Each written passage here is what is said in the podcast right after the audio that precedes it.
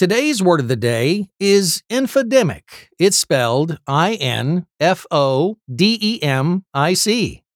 Infodemic is a noun that refers to a massive amount of information on a topic that leads to confusion. Derived from the words information and epidemic, our word of the day is a very recent addition to the English language. It describes the state of having too much information. Gary found himself in the middle of an infodemic last weekend, drowning in too much data. He had to get away from it all before he lost his mind. Infodemic is spelled I N F O D E M I C.